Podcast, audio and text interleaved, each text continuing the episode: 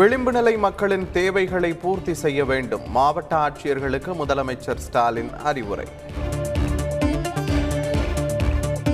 விரைவில் ஆன்மீக பதிப்பகத்தை துவக்குகிறது இந்து சமய அறநிலையத்துறை. கோவில்களின் வழிபாடு பற்றிய அரிய நூல்கள் ஓலைச்சுவடிகளை மறுபதிப்பு செய்ய அழைப்பு.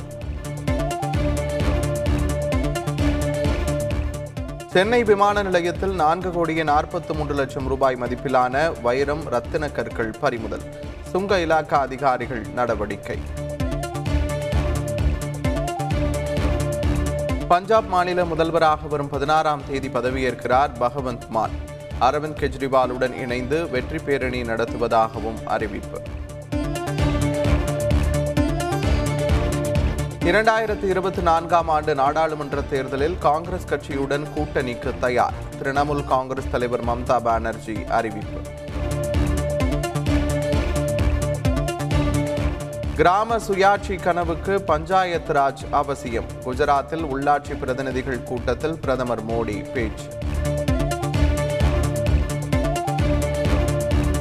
வலிமை பட தயாரிப்பாளர் இயக்குனருக்கு சென்னை உயர்நீதிமன்றம் நோட்டீஸ். மெட்ரோ படத்தின் கதையை பயன்படுத்தியதாக கூறிய மனுவில் உத்தரவு.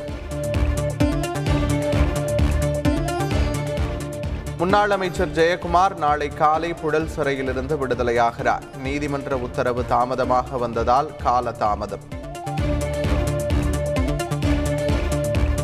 கச்சத்தீவில் தமிழக மற்றும் இலங்கை மீனவர்களுக்கு இடையே பேச்சுவார்த்தை. அந்தோனியார் ஆலய விழாவில் பங்கேற்ற போது ஆலோசனை. உக்ரைனுடனான பேச்சுவார்த்தையில் முன்னேற்றம். ரஷ்ய அதிபர் புட்டின் தகவல்.